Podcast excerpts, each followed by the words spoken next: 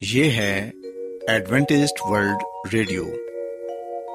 آئیے سامعین، پروگرام سنتے ہیں صدائے امید۔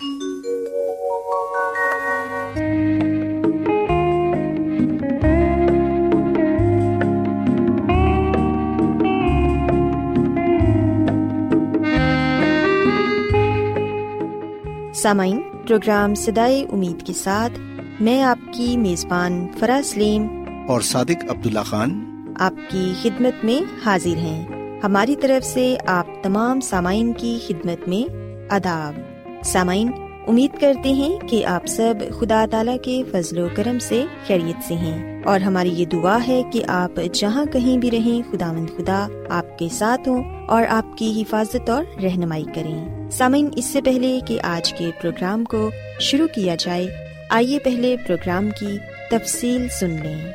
پروگرام کا آغاز ایک گیت سے ہوگا اور اس کے بعد بچوں کے لیے بائبل کہانی پیش کی جائے گی۔ اور سمن پروگرام کے آخر میں خدا تعالی کے پاکلام سے پیغام پیش کیا جائے گا۔ اور اس کے علاوہ پروگرام میں روحانی گیت بھی شامل کیے گئے ہیں۔ تو سمن آئیے آغاز اس خوبصورت گیت سے کرتے ہیں۔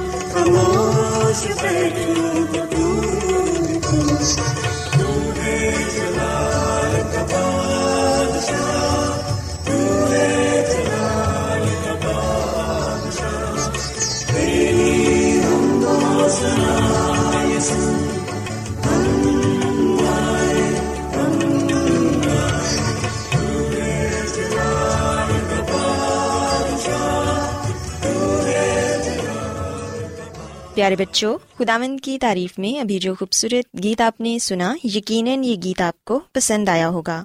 اب وقت ہے کہ بائبل کہانی آپ کی خدمت میں پیش کی جائے۔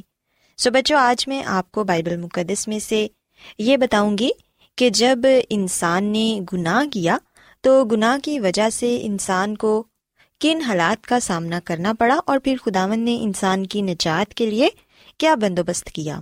پیارے بچوں، اگر ہم بائبل مقدس میں سے پیدائش کی کتاب اس کے دوسرے باپ کو پڑھیں، تو یہاں پر ہمیں یہ پڑھنے کو ملتا ہے کہ ابتدا میں جب خداون نے زمین اور آسمان کو بنایا، تو تب اس زمین پر ایک باغ لگایا، جس کو باغ ادن کا نام دیا گیا۔ اس باغ میں حضرت آدم اور ہوا کو رکھا گیا۔ وہ باغ بہت ہی خوبصورت تھا۔ کیونکہ اس میں بے پناہ، خوبصورت، پھول، درخت، پھل اور ہر طرح کی آسائش تھی۔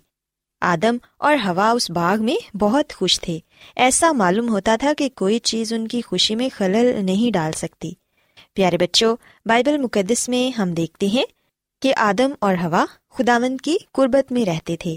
خداوند ان سے روز ام کلام ہوتے تھے اور ان سے باتیں کیا کرتے تھے۔ اس باغ میں ہر قسم کے جانور اور پرندے بھی تھے۔ سب ایک جگہ اکٹھے ہی رہا کرتے تھے۔ کوئی بھی کسی کو نقصان نہیں پہنچاتا تھا۔ لیکن پیارے بچوں، ہم دیکھتے ہیں کہ شیطان ان تمام چیزوں سے نفرت کرتا تھا اور وہ اس خوشی سے خوش نہیں تھا۔ سانپ سارے جانوروں میں سب سے چلاک جانور تھا۔ اور ایک دن شیطان سانپ کے روپ میں آ کر ہوا سے آہستہ آہستہ کہنے لگا کہ کیا خداون نے تمہیں یہ کہا ہے کہ تم ان خوبصورت درختوں میں سے کسی کا پھل نہ کھانا؟ لیکن ہوا نے جواب دیا کہ ہرگز نہیں۔ ہم جو پھل چاہیں کھا سکتے ہیں اور کھاتے بھی ہیں، لیکن ایک درخت ہے جو کہ اس باغ کے بیچ میں ہے۔ خداون نے اس درخت کے پھل کو کھانے سے منع کیا ہے۔ کیونکہ اگر ہم اس میں سے کھائیں گے تو مر جائیں گے۔ لیکن پیارے بچوں، ہم دیکھتے ہیں کہ سانپ نے بڑی ہی مکاری کے ساتھ ہوا کو اپنی باتوں میں الجھا لیا اور یہ کہا کہ تم اس درخت کا پھل کھانے سے ہرگز نہیں مرو گے، بلکہ تمہاری آنکھیں کھل جائیں گی اور تم خداون کی مانند بن جاؤ گے۔ سو ہم دیکھتے ہیں کہ ہوا آزمائش میں گر گئی اور اس نے اس درخت کے پھل کو توڑ کر کھا لیا اور پھر اسے اپنے شوہر کو یعنی کہ حضرت آدم کو بھی دیا۔ سو ان دونوں نے خداون کی نافرمانی کی۔ خداون نے ان دونوں کو وہ پھل کھانے سے منع کیا تھا۔ لیکن ہم دیکھتے ہیں کہ حضرت آدم اور ہوا نے، دونوں نے وہ پھل کھایا اور دونوں خداون کی قربت سے محروم ہو گئے۔ ان دونوں کو اپنی غلطی کا احساس تھا کہ انہوں نے خداون کی نافرمانی کی ہے۔ اب وہ اس لائق نہ رہے کہ ادن جیسے خوبصورت باغ میں خدا سے ہم کلام ہوں۔ انہیں باغ ادن کو چھوڑنا پڑا، مگر خداون کو اب بھی اپنے ان دونوں نافرمان بچوں سے بڑی محبت تھی۔ خداون کو ان سے اتنی محبت تھی کہ خداون نے ان سے وعدہ کیا کہ ایک دن انسان اور خدا کے درمیان پھر سے ملاپ ہو جائے گا۔ اور خداون نے ان سے کہا کہ ایک نجات دہندہ آئے گا اور وہ تم لوگوں کو گناہ کی غلامی سے آزاد کرے گا۔ پیارے بچوں، ہم دیکھتے ہیں کہ خداوند خدا نے نجات دہندہ کی آمد کے متعلق وعدہ کیا، جس سے انہیں تسلی ہوئی۔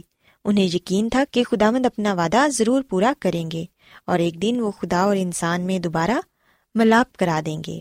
سو بچوں، اس بائبل کہانی سے ہم یہ بات سیکھتے ہیں کہ کس طرح آدم اور ہوا نے خداون کی نافرمانی کی، جس کی وجہ سے انہیں باغیدن سے نکال دیا گیا۔ لیکن خداون خدا نے ان سے وعدہ بھی کیا کہ ایک دن ایک نجات دہندہ آئے گا اور وہ تم کو گناہ کی غلامی سے آزاد کرے گا۔ سو بچوں، ہم دیکھتے ہیں کہ آج ہم سب اس دنیا میں جتنے بھی لوگ ہیں گنہ گار ہیں۔ ہم سب کو نجات دہندہ کی ضرورت ہے۔ اگر ہم یسو مسیح کو قبول کریں گے، ان پر ایمان لائیں گے اور انہیں اپنا نجات دہندہ تسلیم کریں گے، تو پھر یقیناً ہم بھی گناہ کی غلامی سے آزاد ہو جائیں گے اور خدا مند یسو مسیح کے ساتھ آسمان کی بادشاہت میں جا سکیں گے۔ سو بچوں، میں امید کرتی ہوں کہ آپ کو آج کی بائبل کہانی پسند آئی ہوگی۔ آئیے اب خدا مند کی تعریف میں ایک اور خوبصورت گیت سنتے ہیں۔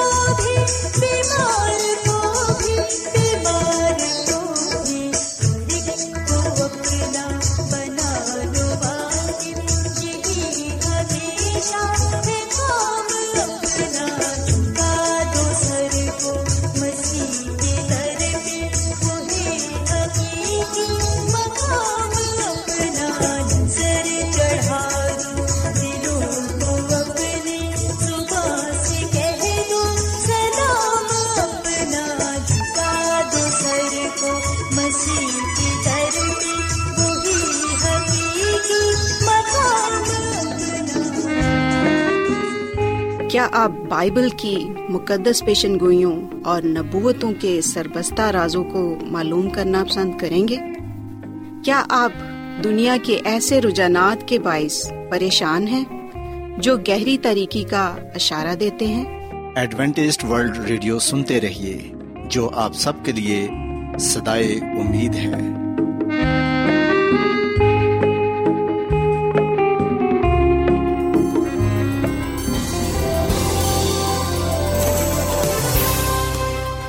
آج بہت لوگ گہرے روحانی علم کی تلاش میں ہیں۔ وہ اس پریشان کن دنیا میں راحت اور خوشی کے خواہش مند ہیں۔ اور خوشخبری یہ ہے کہ بائبل مقدس آپ کی زندگی کے مقاصد کو ظاہر کرتی ہے۔ اے ڈبلیو آر پر ہم آپ کو خدا کا کلام سکھاتے ہیں، جو اپنی گواہی آپ ہے۔ خط لکھنے کے لیے آپ ہمارا پتہ نوٹ کر لیں۔ انچارج پروگرام سدائی امید، پوسٹ باکس نمبر بتیس، لاہور، پاکستان۔ اور ہمارا ای میل ایڈریس ہے Urdu at A W R dot O R G. سامعین، آپ ہمارا پروگرام انٹرنیٹ پر بھی سن سکتے ہیں۔ ہماری ویب سائٹ ہے W W W dot A W R dot O R G. Adventist World Radio کی جانب سے پروگرام سدائے امید پیش کیا جا رہا ہے۔ سامعین، اب وقت ہے کہ خداون کے الہی پاکلام میں سے پیغام پیش کیا جائے۔ آج آپ کے لیے پیغام خدا کے خادم عظمت ایمینول پیش کریں گے۔ خدا یس مسیح کے نام میں آپ سب کو سلام۔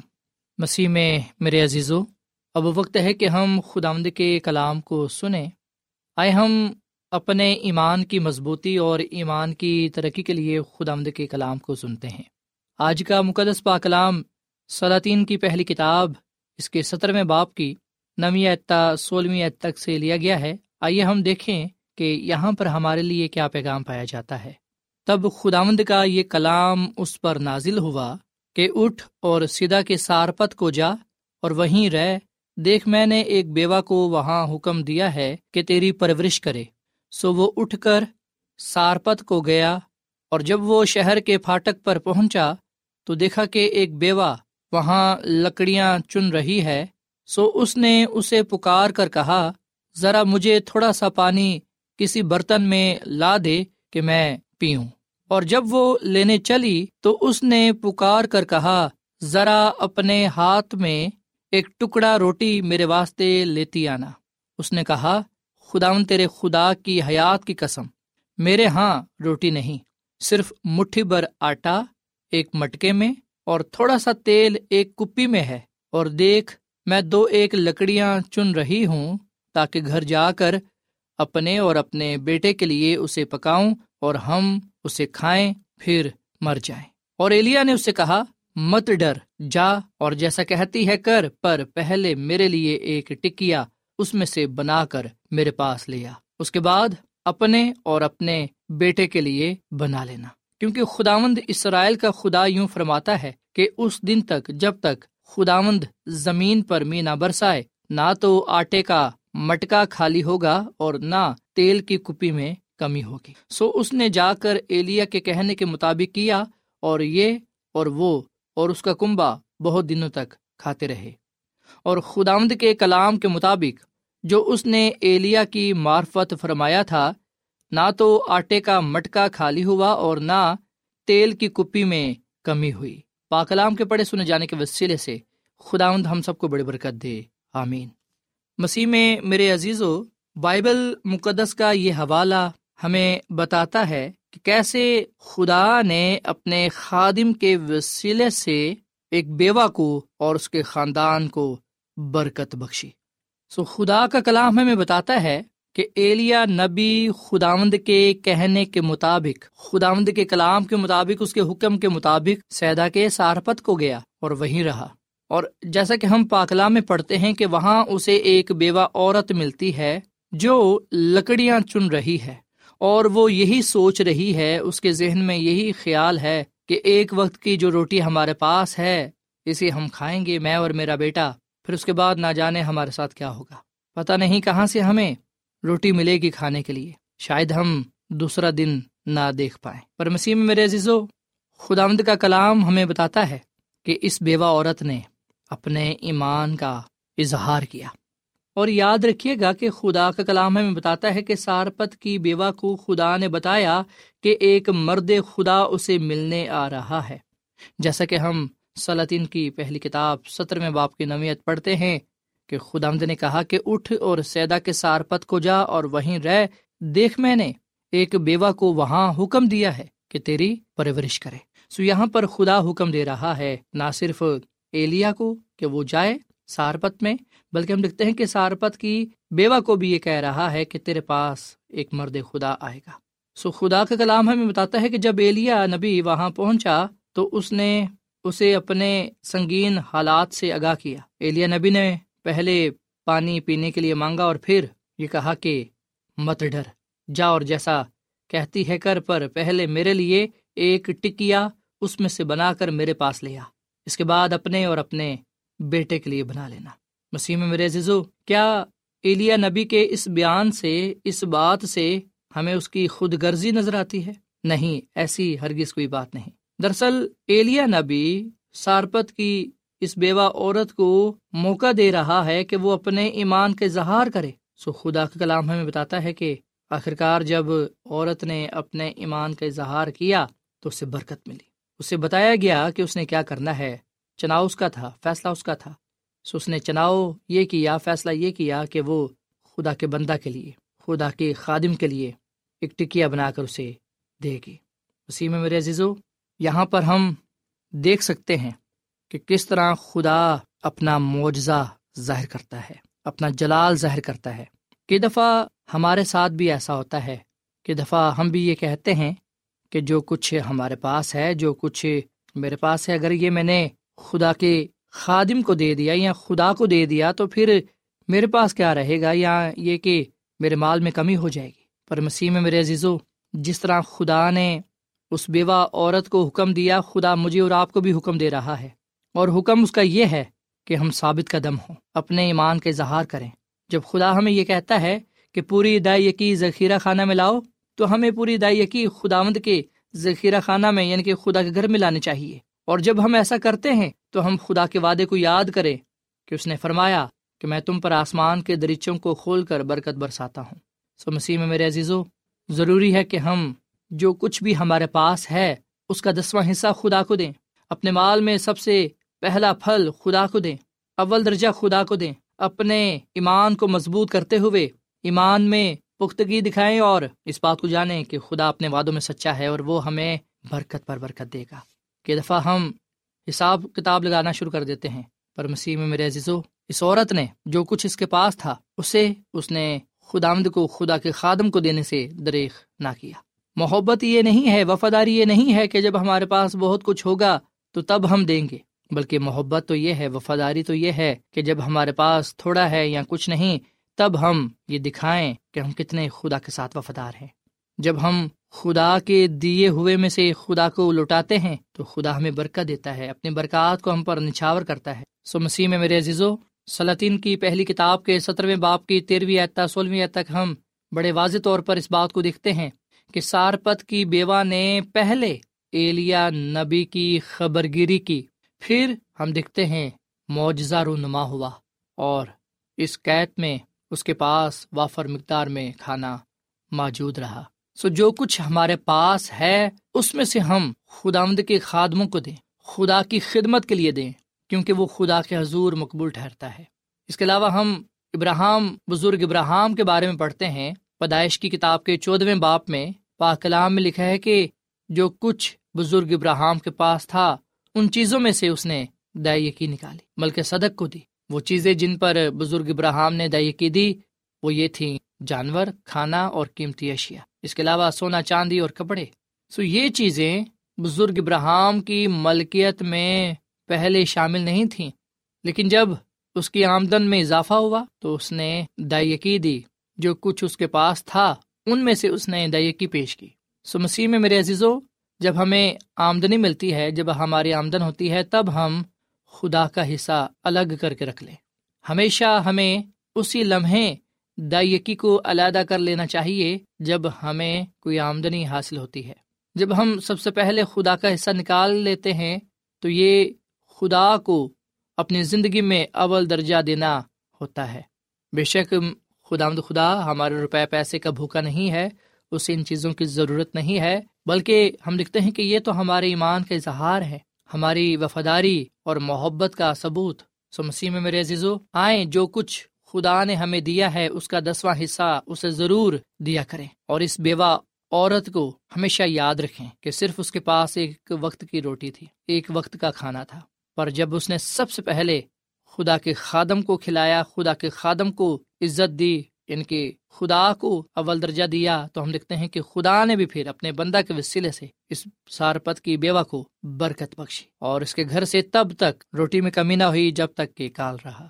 سمسی میں میرے عزیزو خدا ہمارا خدا برکت دینے والا خدا ہے اور وہ ہر وقت ہمیں برکت دینے کے لیے تیار رہتا ہے۔ فیصلہ ہم نے کرنا ہے، چناؤ ہمارا اپنا ہے۔ آئے ہم اسی خدا کو اپنا خدا اپنا بادشاہ قبول کریں اور جو کچھ ہمارے پاس ہے اس میں سے اس کو دسواں حصہ دیں تاکہ جو خدا کا کام ہے، خدا کی خدمت، خدا کے لوگ، وہ ترقی پاتے جائیں اور خدا کا کلام دنیا کے کونے کونے تک پہنچے تاکہ مسیح کی آمد جلد ہو اور ہم اس بادشاہی میں جا سکے جو خدا نے ہمارے لیے تیار کی ہے۔ سو خدا ہمیں اس کلام کے وسیلے سے بڑی برکت دے۔ آئیے سامعین، ہم دعا کریں۔ مسیح میں ہمارے زندہ آسمان باپ، ہم تیرا شکر ادا کرتے ہیں، تیری تعریف کرتے ہیں تو جو بھلا خدا ہے، تیری شفقت ابدی ہے، تیرا پیار نرالا ہے۔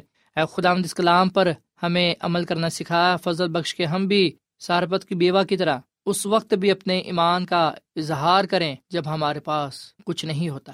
اے خداوند، ہم جانتے ہیں کہ تمام ضرورتوں کو پورا کرنے والا خدا تو ہی ہے۔ بہت دفعہ ہم کمزور پڑ جاتے ہیں، پریشان ہو جاتے ہیں، پر ہم یہ جانتے ہیں کہ تو ہماری نا امیدی کو مایوسی کو خوشی میں بدل دیتا ہے۔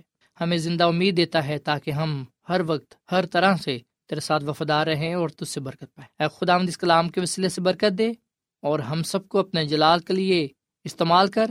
آج کا یہ کلام ہم سب کی زندگیوں کے لیے باعث برکت ہو۔ سننے والوں کو بڑی برکت دے۔ ہم سب کو اپنے جلال کا استعمال کر، کیونکہ یہ دعا مانگ لیتے ہیں اپنے خدا مد مسیح کے نام میں۔ آمین۔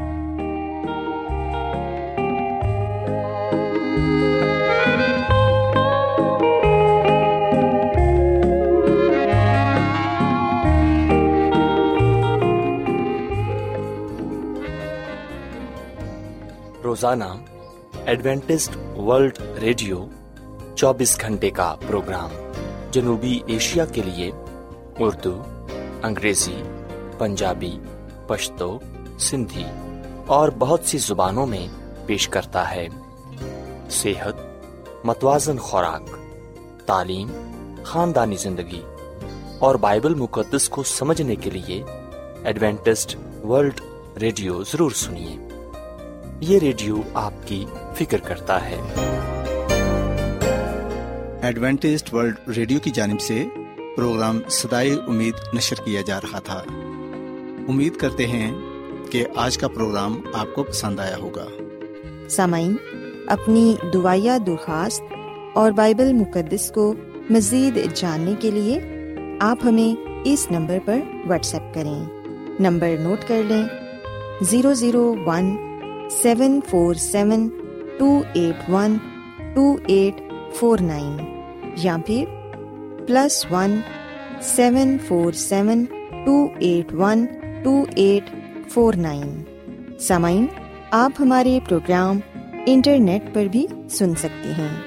ہماری ویب سائٹ ہے W W W dot A W R dot O R G کل اسی وقت اور اسی فریکوینسی پر دوبارہ آپ سے ملاقات ہوگی۔ اب اپنی میزبان فرا سلیم اور صادق عبداللہ خان کو اجازت دیں۔ خدا حافظ۔